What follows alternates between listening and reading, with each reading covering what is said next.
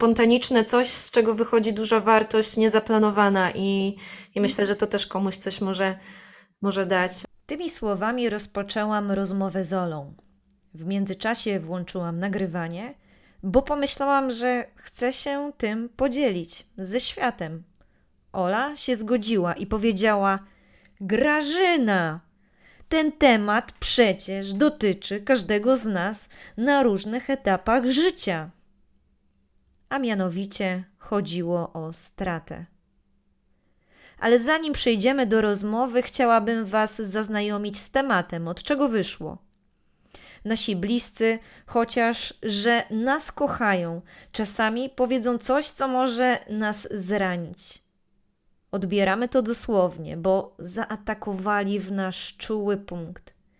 Jednak jeśli zrozumiemy, co nimi mogło kierować, że niektóre słowa wypowiadane są z lęku i bezradności, zdejmiemy brzemię odpowiedzialności za te słowa. Bo słowa to słowa, my nimi nie jesteśmy, a wypowiedziane w nieprzemyślany sposób biorą się z różnych emocji.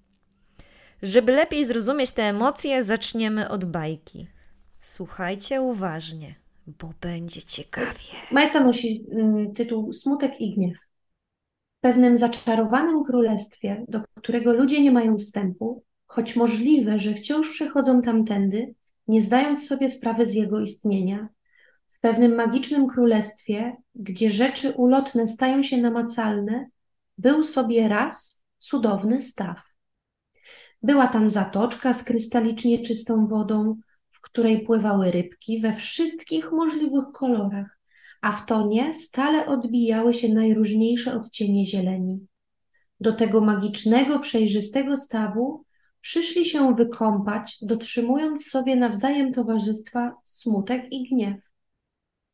Obaj zdjęli ubrania i nadzy zanurzyli się w wodzie.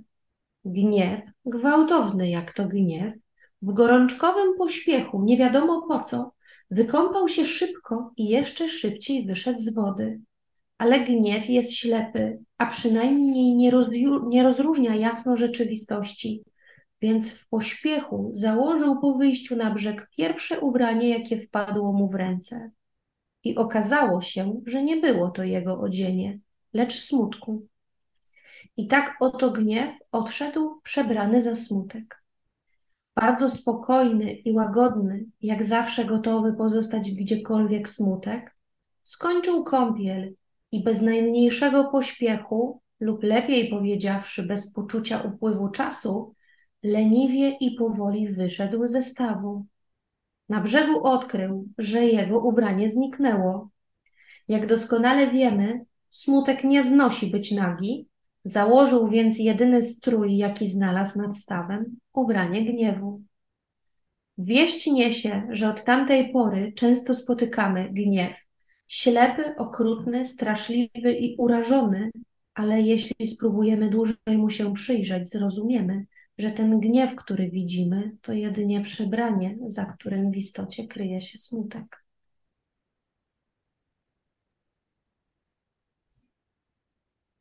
I tak sobie o tym myślę, że to jest taka opowieść twojego taty. On, nie, on bardzo to przeżywa, nie? że to jest ten smutek. I dlatego poprzez gniew próbuje ukuć wszystkich dookoła.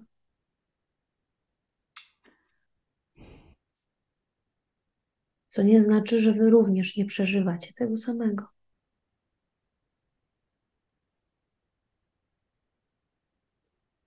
Wiesz, masz y, jakby, y, jak y, sobie rozpercelujesz, nie?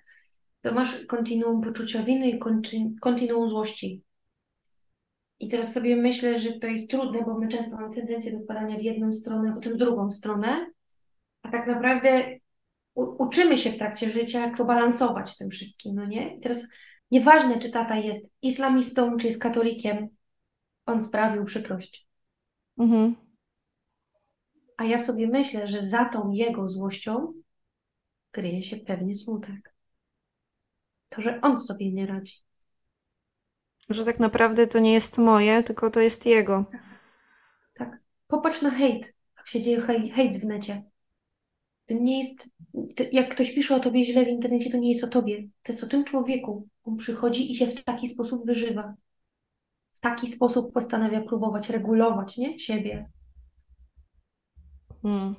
To nie jest o tobie. To też nie jest o tobie. To nie jest o twojej wierze. To jest wierzchołek góry lodowej. To jest doczepienie się do tego, co widać, do tego wierzchołka góry lodowej.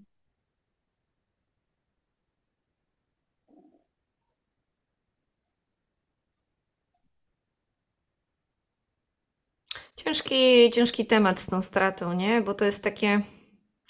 To w sumie to jest coś, co, co chyba też ty rozkminiałaś ostatnio, nie? Tak. I czytam teraz y, na ten temat y, Frankla, czytam to Człowiek w poszukiwaniu sensu życia. I to jest y, opowieść psychiatry, który przeżył obóz koncentracyjny. Już czytałam. Ja nie czytałam właśnie, mi umknęła gdzieś ta książka.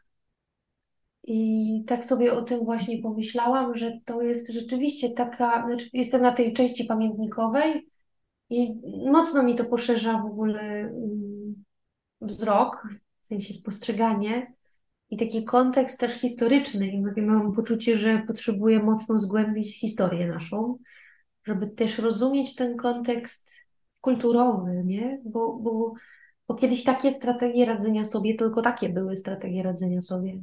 Nie było innych strategii radzenia sobie, nie? Było oddawanie poczucia, oddawanie odpowiedzialności, oddawanie tej swojej złości, nie? Ludzie nie mieli wglądu. Ludzie raczej przeżywali emocje wszyscy, wspólnotowo. Działy się traumy, przeżywali je wspólnotowo.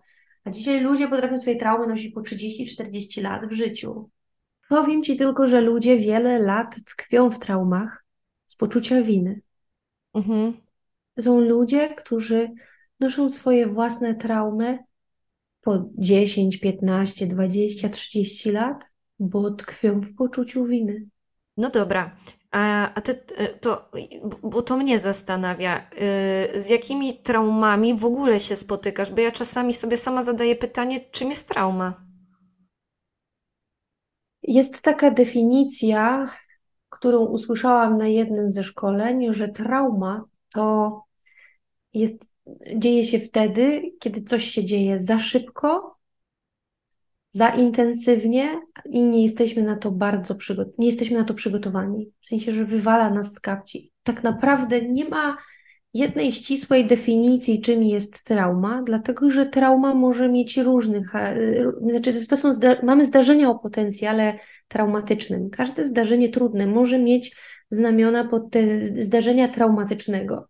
I teraz człowiek ma swoją odporność psychiczną, coś, co się nazywa rezylienacją. Teraz każdy z nas w jakiś sposób e, jest mniej lub bardziej odporny, ale wiesz, nie ma dokładnych, dokładnej odpowiedzi, dlaczego tak jest, że ktoś jedzie e, autobusem, siedzi na tym samym miejscu albo obok tej samej osoby, w tym, w tym samym rzędzie, wypadek, autobus ma wypadek samochodu, jest, dochodzi do wypadku, i z jakiego powodu jest tak, że u jednej osoby rozwinie się PTSD, a u drugiej nie?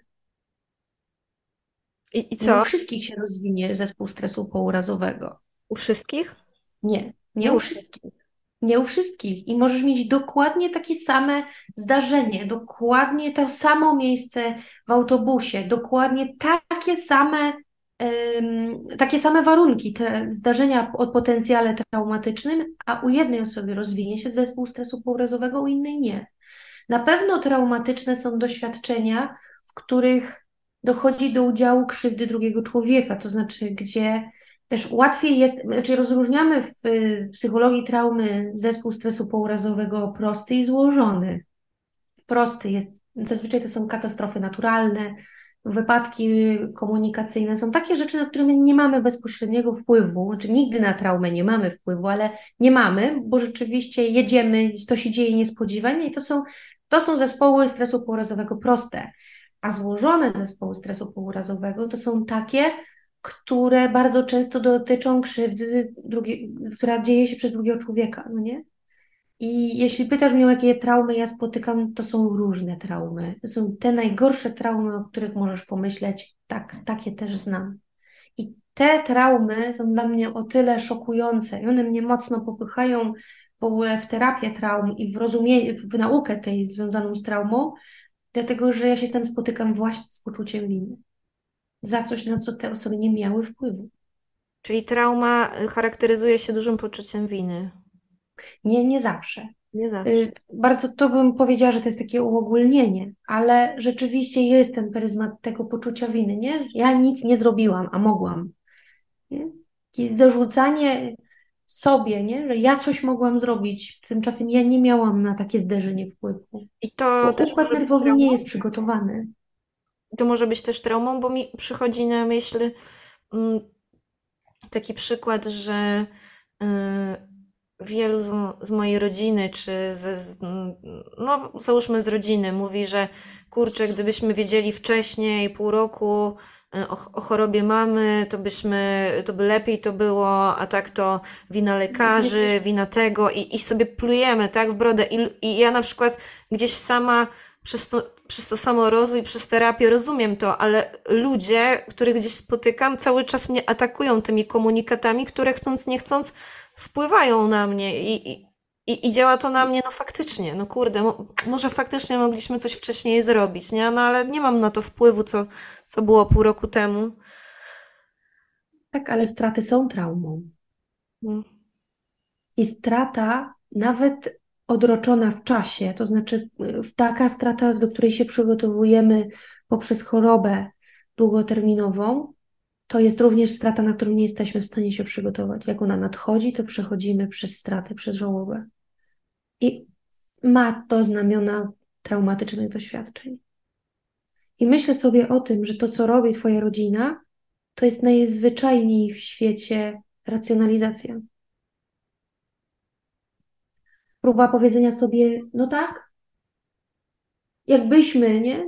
Ale też to jest taki mechanizm trochę, mm, no właśnie, może trochę zaprzeczania, może trochę właśnie takiej racjonalizacji, nie? Gdybyśmy pół roku wcześniej to nic nie mogliście zrobić, nie mogliście tego wiedzieć. Nikt nie może wiedzieć.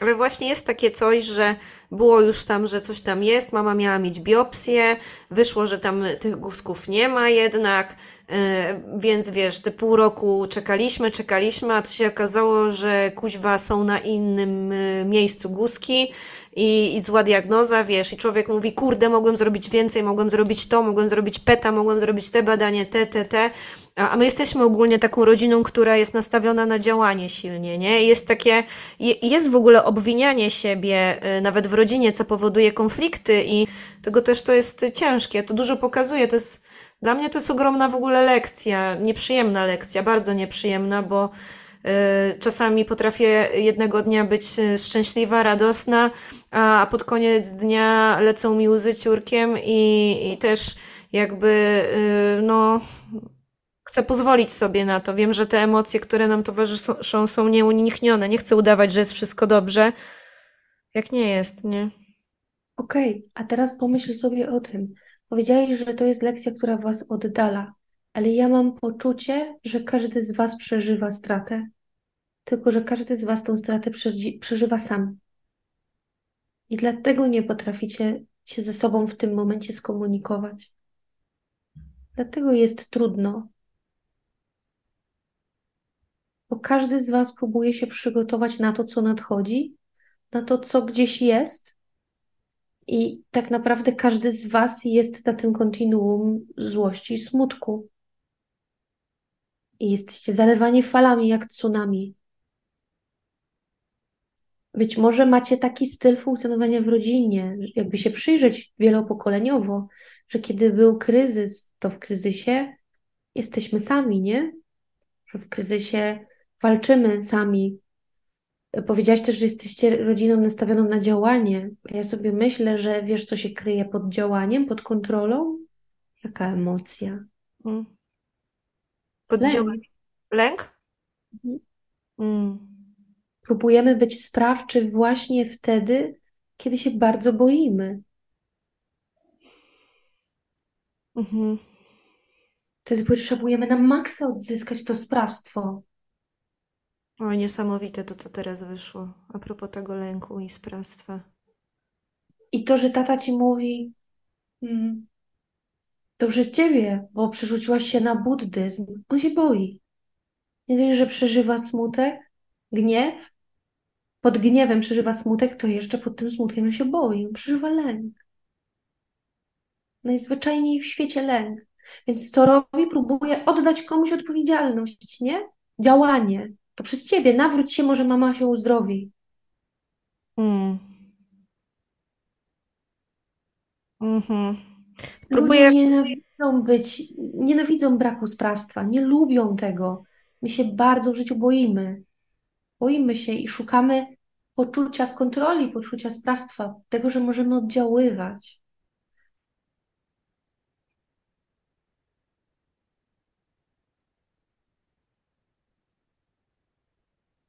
Bo wtedy nie ma lęku, nie? A przynajmniej lęk można zagłuszyć. Zagłuszyć.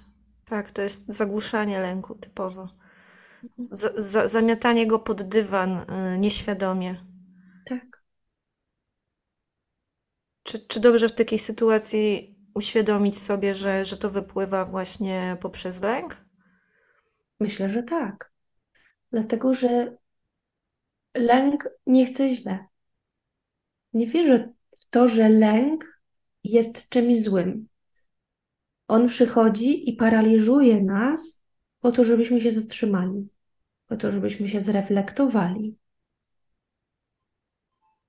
Po to, jak sobie przy, przypomnę wszystkie osoby, które znam, które doświadczały napadów paniki, osoby, które przeżywały różne dolegliwości somatyczne bez dolegliwości fizycznych. To znaczy, doświadczały tych dolegliwości somatycznych fizycznie, ale są zdrowe, to tak naprawdę myślę sobie, że na każdym z tych obszarów pojawiał się lęk, który przychodził i powiedział: Usiądź ze mną, popatrz mi w oczy, skonfrontuj się ze mną.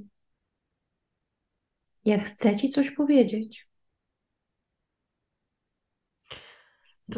To, nasuwa mi się taka jeszcze jedna refleksja mm, osobista, że tak powiem. No w sumie dużo osobistych spraw dzisiaj, za co Ci bardzo dziękuję, że, że, że to nagranie w ogóle idzie w takim kierunku, bo myślę, że daje mi to wartość, ale myślę, że da to też wartość słuchaczom, bo, bo to jest fajny materiał w ogóle, tak, się- tak się składa.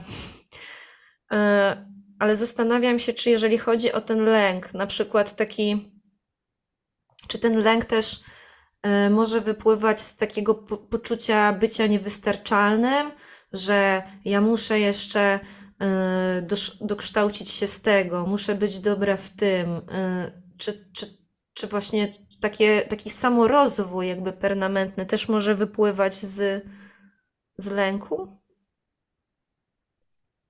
No jest to na pewno strategia sprawcza. Mhm.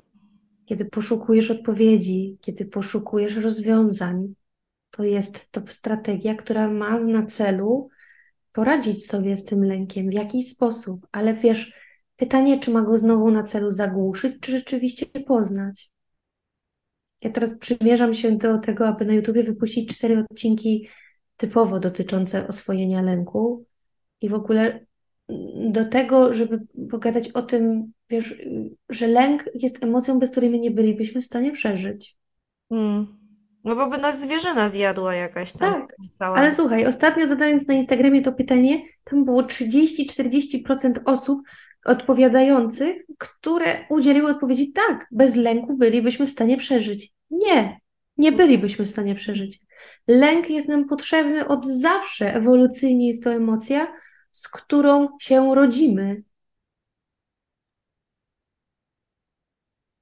Popatrzmy na małe dzieci. Gdyby nie troska rodziców, gdyby nie zadbanie o ich potrzeby, nie bylibyśmy w stanie przeżyć. Gdyby nie ciepło, nie przytulenie, nie reakcja na płacz dziecka, na głód dziecka, nie bylibyśmy w stanie przeżyć. To jest emocja, która się pierwsza pojawia u dzieci, lęk, lęk separacyjny. Hmm. Weźmy pod uwagę lęki u, no właśnie, nasze lęki. Wiesz, jak przychodzi sytuacja kryzysowa, to masz reakcję na poziomie biologicznym, to się dzieje, walcz lub uciekaj, no jeszcze jest freeze, czyli zamarznij, tak? I rzeczywiście zdarzenia, niektóre zdarzenia, które mają właśnie ten potencjał traumatyczny, one lubią nam zrobić to freeze. I wtedy ty nie jesteś w stanie mówić sobie, działaj, mogłaś to, mogłaś tamto. W tamtym momencie zamarzłaś. Jak zamarzłaś, to nie miałaś sprawstwa. Ta sytuacja, nie byłaś na nią, na, nie byłaś na nią w żaden sposób przygotowana. A później to, co robi twój racjonalny mózg, to nagle mówi ci, mogłaś zrobić to, to, to. Mogłaś skopać mu tyłek, jak cię dotknął i przekroczył twoją granicę. Mogłaś zrobić tak, mogłaś zrobić to. Powinnaś zrobić to, powinnaś mamę wziąć w tubę wcześniej, powinnaś y, powiedzieć, y, właśnie, pójść do lekarza jednego, drugiego, trzeciego, czwartego. Powinnaś, a skąd to miałaś wiedzieć? Nie wiemy tego. Nie możemy tego wiedzieć. Nie, nie mogliśmy w tych momentach zrobić nic.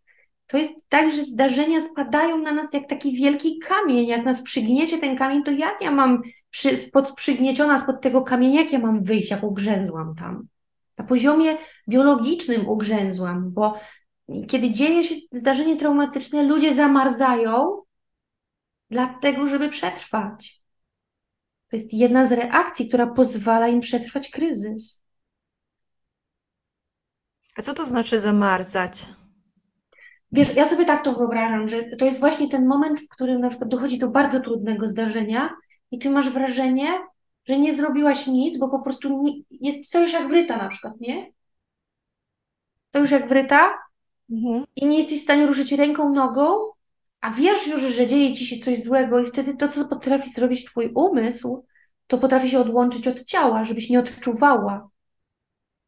I faktycznie tak się dzieje na pozi- poziomie ciała? Dochodzi do dysocjacji, do takiej derealizacji, do odrealnienia się, po to, żebyś nie czuła bólu, kiedy dzieje ci się krzywda. Po to, żebyś na chwilę emocjonalnie była w stanie to dźwignąć. To znaczy, że twój układ nerwowy w tamtym momencie jest tak przeciążony, że gdyby miał doświadczyć tych wszystkich bodźców, to nie byłby w stanie przeżyć. I dlatego, by przeżyć, a naczelną zasadą dla naszego organizmu, naszego organizmu z poziomu biologicznego jest przeżyć, przetrwać. Jest, są uruchamiane te wszystkie mechanizmy.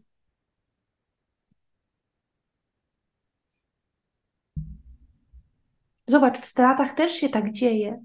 Kiedy dowiadujemy się o chorobie, czasem kiedy dowiadujemy się e, o śmierci, okazuje się, że wiesz, nie dochodzi to do nas, nie? Tak jakby się nic nie stało.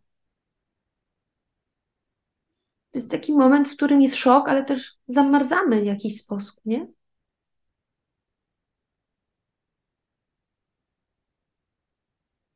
Rozmawiałyśmy e, o lęku, o stracie, o, o tym, że, ym, że prawdopodobnie y, towarzyszy on wielu z nas, wielu ludziom. I ja ci powiem o moim największym lęku, który właśnie się teraz y, jakby no, ma w jakimś stopniu miejsce.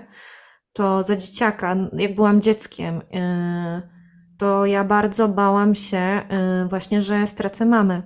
Jak mamy, y, na przykład pojechała mama do sanatorium i nie odbierała 15 razy, no to nie znaczy, że miała kochanka, a gdzieś wyszła na spacer i zostawiła telefon.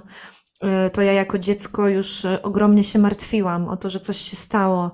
E, Pamiętam, jak jako takie dziecko pięcioletnie, ja już myślałam na ten temat w ogóle. Mi to się ciągnęło przez całą moją młodość i potem przez już taką, takie lata nawet studenckie i, i w wieku 23 lat, coś takiego, y, w ogóle będąc u rodziców, y, doświadczyłam bardzo silnych stanów lękowych, y, spowodowanych właśnie tą, tą obawą przed stratą. I, i, I wtedy w ogóle pojawiły się moje największe lęki z, z bezsennością, ale to nie była bezsenność. Bezsenność była wynikiem tego, co się działo u mnie w ciągu dnia i, i to był mój silny lęk. Ja, ja bardzo nad tym pracuję latami, nie? I, i widzisz, on teraz zaczyna mieć w jakimś stopniu miejsce, więc ja się z nim konfrontuję na bieżąco i, i tak czy siak wydaje mi się, że, że dosyć dobrze sobie z tym radzę, że, że nie wiem, jak tak naprawdę będę się czuć, jak y, się coś wydarzy złego, bo nikt tego nie wie, czego ja doświadczę, ale na dzień dzisiejszy mogę powiedzieć, że, że staram się jakby być wsparciem dla mamy, przy niej na pewno, tak? Kiedy jadę do domu, to sobie popłaczę, ale wiem, że muszę dawać jej otuchy, siły, że nasza głowa to bardzo dużo w procesie takiego wspierania, prawda? Więc, więc ten lęk, oj, bardzo długo towarzyszy i to, to, ten, ten strach. Wiesz co, o czym sobie pomyślałam? O tym, że ten lęk często towarzyszy nam w samotności. Że my się samotnie z nim mierzymy. Że nie dopuszczamy nikogo do tych lęków, do tych obszarów. I powiem Ci taki, tak mnie to bardzo porusza, już ściska mnie to w gardle, bo to jest też mój lęk. Mm. Ja też nie chciałabym, nie, nie wyobrażam sobie tego momentu, co się stanie, jeżeli moi rodzice, moja mama e, zachoruje. Co się też stanie, kiedy mój tata zachoruje. E, nie, nie, nie potrafię sobie tego wyobrazić. E, I to jest tak, ja akurat swoich dziadków straciłam bardzo wcześnie, bo miałam po może 7, 8, 10 lat, jak moi dziadkowie poumierali. I myślę sobie, nie, taki temat tego przemijalności, tego jak mm, dużo się w tych rodzinach te, tego dzieje, nie? Ja, mm, u mojej rodzinie na przykład, jak patrzę, jak robiłam sobie genogram, to y, zawsze jakaś kobieta była kobietą, y, która opiekowała się umierającymi. Mm, moja mama dźwignęła śmierć swojej mamy, swojego taty, swojego brata, drugiego brata. Babcią, pamiętam, opiekowała się bardzo długo, swoimi braćmi również. Także myślę sobie, że to jest taki, taki lęk, z którym my się mierzymy samotnie. Dajemy z siebie dużo, dajemy mm, z siebie Dużo w takim sensie, że właśnie towarzyszymy tym osobom, opiekujemy się nimi, jesteśmy dla nich, jesteśmy dla rodziny, ale przychodzi wieczór i z tym lękiem zostajesz sama. I wtedy on rozkłada cię na łopatki.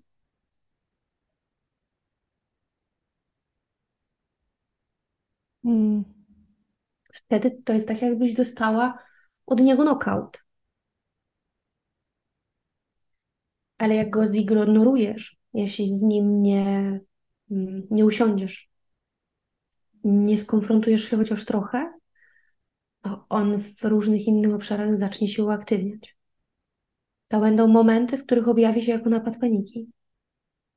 Dlatego, że nie można uciekać przed lękiem za długo. On Mm. i tak nas dopada. Czyli ten kurz zamiatany pod dywan stanie się tak wielki, że zacznie z tego dywanu się po prostu wydostawać. Tak. Ja lubię z lękiem pracować w taki sposób, że sadzę go na krześle i poznaję ten lęk. I kiedy on przychodzi, to kiedy ja już go znam, kiedy ja wiem, jak on wygląda, wiem, ile ma lat, co on mi próbuje powiedzieć, ale co on też próbuje powiedzieć moim klientom w gabinecie, bo w taki sposób pracuję z moimi klientami w gabinecie z lękiem, to mam wrażenie, że oni dzięki temu odzyskują nad nim sprawstwo. I nagle okazuje się, że tematy, które są tak trudne, że jakoś zaczynają się w nich układać, że jakoś potrafią znaleźć w sobie tą siłę, by powiedzieć: Nie, dzisiaj mnie nie sparaliżujesz. Nie, Dzisiaj nie będziesz na mnie krzyczał w taki sposób. Dzisiaj siądziemy i wypijemy kawę. Dzisiaj chcę z Tobą porozmawiać. A takim magicznym pytaniem, które myślę sobie yy, zadać w takiej sytuacji lęk swojemu lękowi, jest zapytanie go, co ja mogę dla Ciebie zrobić, żeby był, żebyś bał się mniej. Bo ten lęk też się boi. Mm. Taki potworek sobie go wyobrażam. No, tak. Jest taka y, książka, y, co robią uczucia. Jest taka książka rysunkowa o różnych emocjach. I tam wiesz, jak jest lęk zobrazowany? Jako taka, y, jest to szafa, i ten lęk jest schowany pod szafą w takim małym pudełeczku i tylko wystaje tak, że widać mu oczka. No, słodziak taki. No, taki słodziak.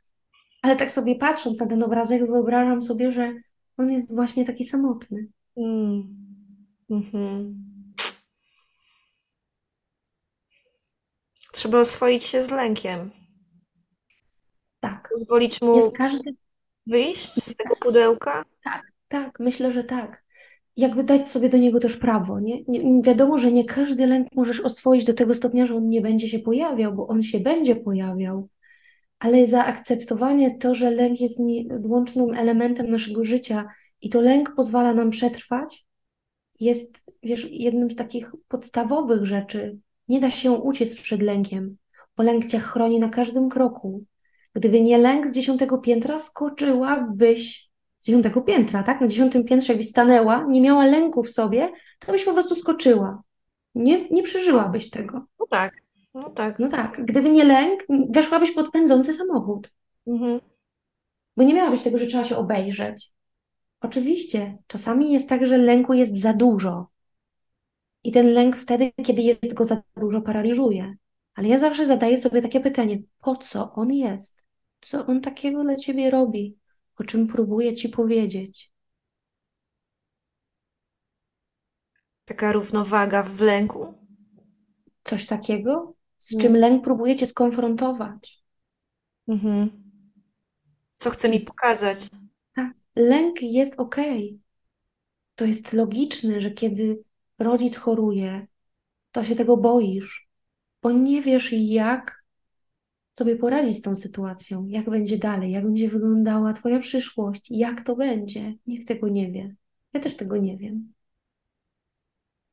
Też tego nie wiem, co się stanie, kiedy mojej mamie coś się wydarzy.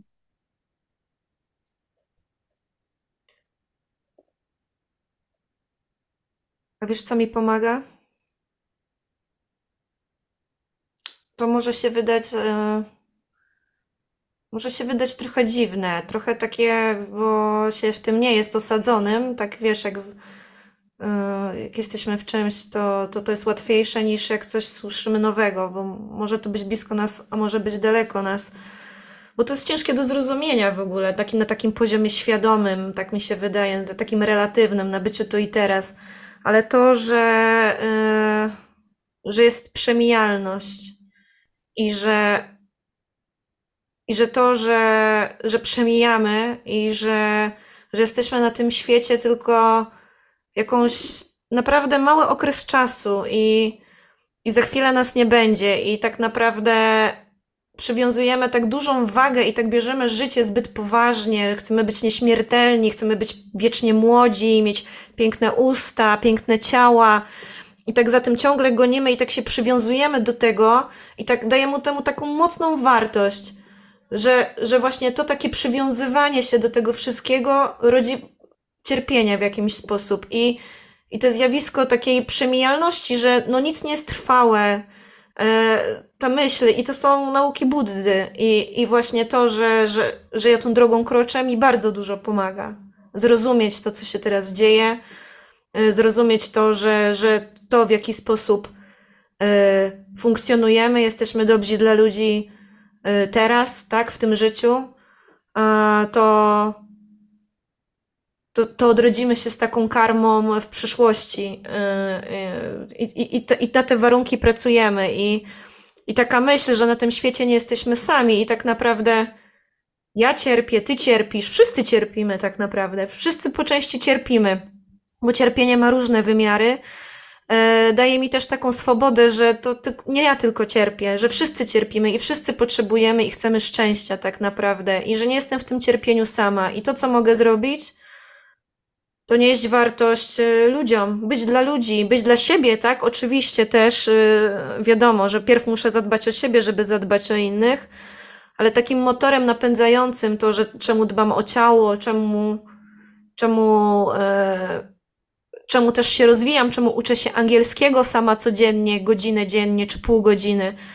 Dlatego, że chciałabym nieść wartość ludziom, nie tylko na poziomie polskim, może za granicą. Tak, tak to widzę w przyszłości. I ta, to właśnie, że nie jestem sama, przemijalność, nic nie jest trwałe, nie muszę być jakaś, yy, mi, mi to pomaga. Aczkolwiek czasami wychodzę z tej, z tej świadomości, czy tam nie wiem jak to nazwać, i, i, i wraca takie, takie życie codzienne, które mnie przytłacza. To te myśli, które, które mi pomagają, to właśnie są te, te myśli w, tym przemi- w tej przemijalności, w tej stracie, nie? Mhm.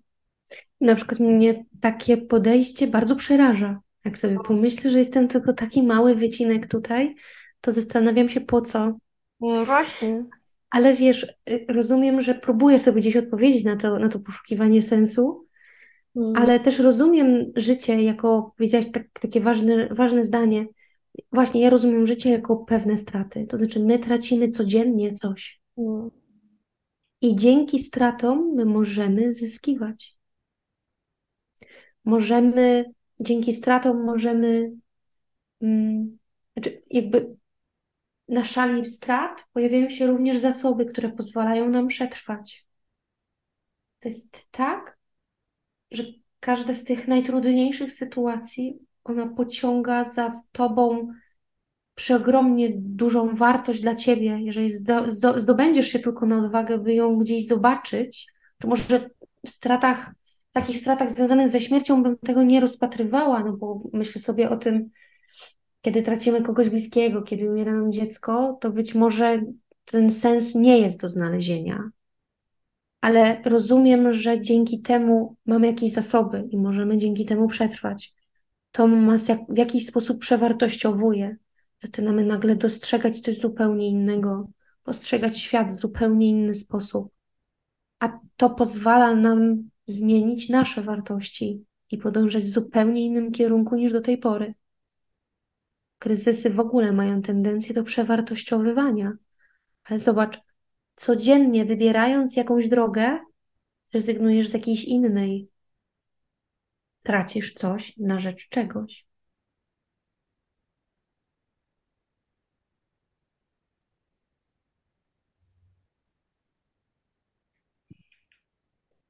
W żałobie mam wrażenie, że jest tak, w tych stratach związanych ze stratą taką, mm, kiedy tracimy kogoś bliskiego, to jest, y, słyszałam takie porównanie, mm, że to jest jak tsunami. To tsunami przychodzi i nas zalewa. Te emocje nas zalewają.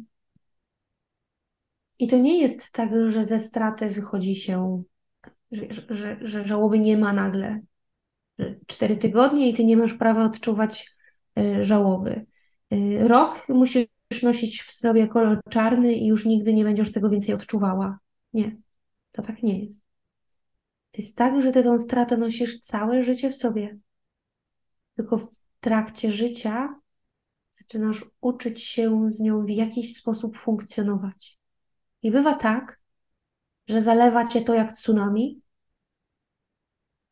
i nie masz siły, nie masz motywacji, nie masz chęci i radości do tego, by żyć, a potem pojawia się następny dzień i jest trochę inaczej.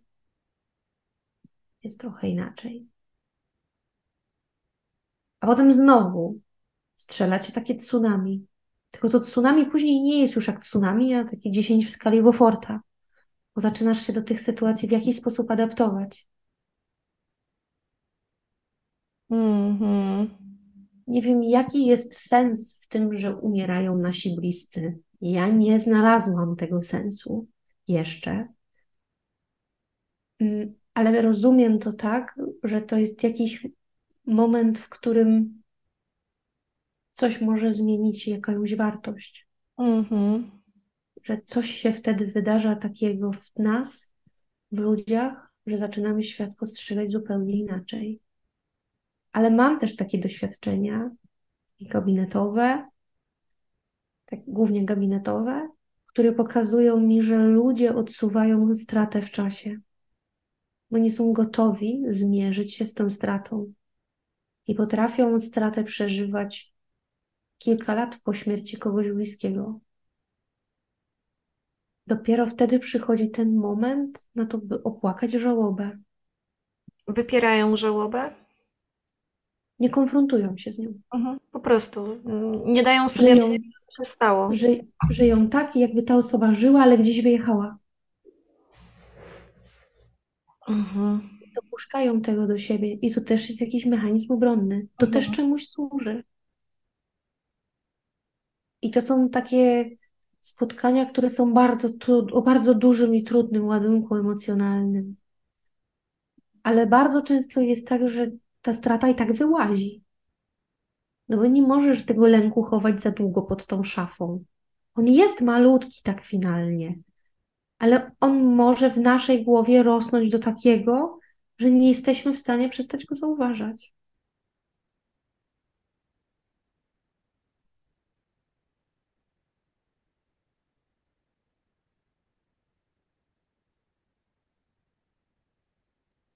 Czyli żałobę należałoby przejść. Mhm. Taką, znaczy, to nie, tak, nie takie, że wiesz, tak jak powiedziałaś, ubieramy się na czarno, zachowujemy się jak. Ta żałoba to myślę, że dla każdego byłaby indywidualną sprawą, ale być w tych emocjach, poczuć to, poczuć ten smutek, poczuć ten gniew, poczuć to, tą niesprawiedliwość, którą możemy doświadczać i być z tym i nie wypierać, że tego nie ma, że to po prostu się wydarzyło i że to jest normalne to czuć. Tak. Ja o tym tsunami emocjonalnym usłyszałam o takiej dziewczyny, która na Instagramie prowadzi projekt Kolory Żałoby. I, i, i- właśnie tam usłyszałam od niej w jakiejś, jakiejś rolce albo w jakiejś relacji na temat tego, że to jest taka, takie, takie tsunami. I ja też to tak widzę, jak właśnie takie tsunami. Jak te emocje przychodzą do nas i nas zalewają. Kiedy zaczynamy się z tym w jakiś sposób, może nie godzić, ale układać, to są gorsze i lepsze dni. I wtedy jest tak, że to, wiesz, że, że jest trochę lepiej, jest trochę gorzej, ale potem się trochę zaczynam do tego adaptować. I jest, nie jest to już tsunami, to jest 10 w skali Beauforta. Pytanie, czy nigdy nie przestanie to być tak potężnym sztormem? Myślę, że nie. Myślę, że na różnych etapach życia może nas to doświadczać, na różnych etapach życia może to do nas dochodzić i na różnych etapach życia możemy mieć taki do siebie żal, smutek, złość o coś. Ale strata jest niezrozumiana. My nie rozumiemy, po co nam to się dzieje. Tak chciałam zapytać na sam koniec z tego, co powiedziałaś. Czy czas leczy rany? Nie lubię tego stwierdzenia. On pomaga spojrzeć na pewne rzeczy łagodniej, by może mniej intensywnie emocjonalnie. Nie powiedziałabym, że czas leczy rany. To raczej my, jeżeli rzeczywiście decydujemy się przeżyć tą stratę, przeżyć tą żałobę, e, jesteśmy we wszystkich jej etapach, w smutku, w gniewu, w gniewie, w złości, e, dajemy sobie też prawo na to, by tańczyć, kiedy tego potrzebujemy, by e, krzyczeć, kiedy tego potrzebujemy, by płakać, kiedy tego potrzebujemy, ale by skakać pod sufit wtedy, kiedy tego potrzebujemy, to mam poczucie, że z czasem jest może nie łatwiej, ale może te emocje jest trochę łagodniej znosimy. Czyli tak naprawdę może nie czas, a to, co się z nami zadarza? Że, że Tak. może to być czas, ale to może być też nasz e, indywidualny proces. Tak, bo wiesz, gdyby czas leczył rany, to człowiek, który by przychodził po siedmiu latach, y, nie cierpiałby ze straty. Ale ludzie po siedmiu latach potrafią przyjść i dopiero wtedy przeżywać swoją żałobę. Mhm. Więc to raczej nie czas, a gotowość do skonfrontowania się z tak trudnym tematem, jakim jest strata. Tak naprawdę, tak jak wcześniej powiedziałam, straty ponosimy w każdym obszarze naszego życia. Wybierając jakąś opcję, jedną drogę, tracimy tą drugą. Decydując się na życie z takimi wartościami, poświęcamy inne wartości. Czasem nie możemy mieć wszystkiego i musimy wybierać, musimy decydować, a wtedy też pojawia, pojawia się pewna strata. Ale ta strata związana z przemijaniem jest jedną z najtrudniejszych strat.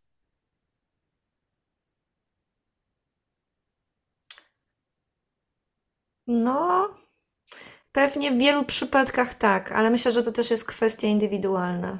Mhm, Okej. To zależy. Myślę, No, Mhm. że to zależy. y, że to zależy. Zostawmy to. Ale chciałaś coś jeszcze powiedzieć? Mm, Wiesz co, nie wiem, co chciałam powiedzieć.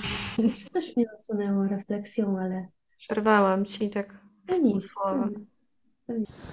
Kurczę, no bardzo Ci dziękuję za tą, ef- za tą rozmowę, która y, była fantastyczna, spontaniczna i, jak zrobiłyśmy tą rozmowę, przeprowadziłyśmy, to twierdzę, że życie, że, że nie ma w życiu przypadków, że czasami takie negatywne wydarzenia, jakie mnie spotkało z rana, y, wyszło z tego coś fajnego, co, co myślę, że wniosło dużo nam, że wniosło dużo innym ludziom prze, przez takie niby negatywne doświadczenia można zawsze się nauczyć też nawet. Ja, ja taką lekcję wynoszę z tego, bo bardzo Ci dziękuję, bo, bo ja bardziej teraz rozumiem mojego tatę.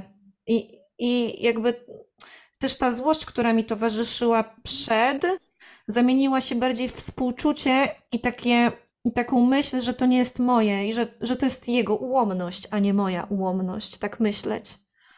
I być może jest tak, że po prostu on w tym wszystkim, tak jak każdy z nas w stratach, czuje się samotny. Mm. To pozwala zmienić perspektywę. A zmiana perspektywy jest czymś, co bardzo pomaga. Nie trzeba rozumieć, wiesz, nie trzeba się z tym zgadzać. Nie trzeba mówić, że to jest dobre, że to jest okej. Ale zmiana perspektywy pozwala nam zrozumieć, po co. Mm, tak. A to jest pewna różnica.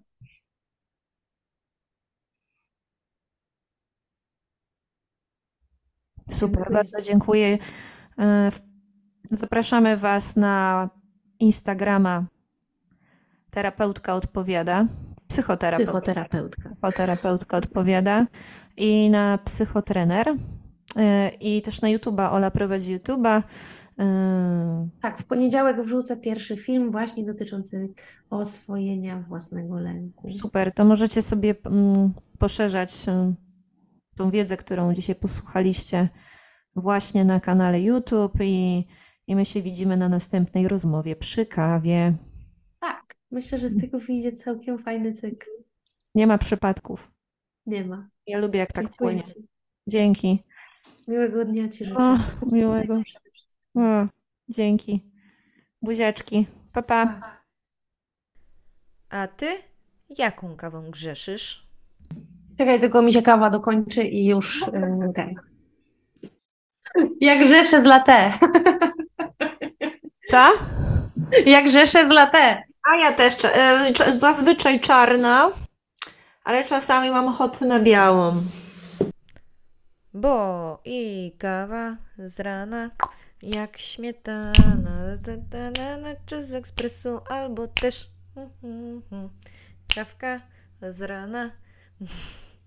Dobra, sorry, że myśleliście słuchać mojego śpiewu.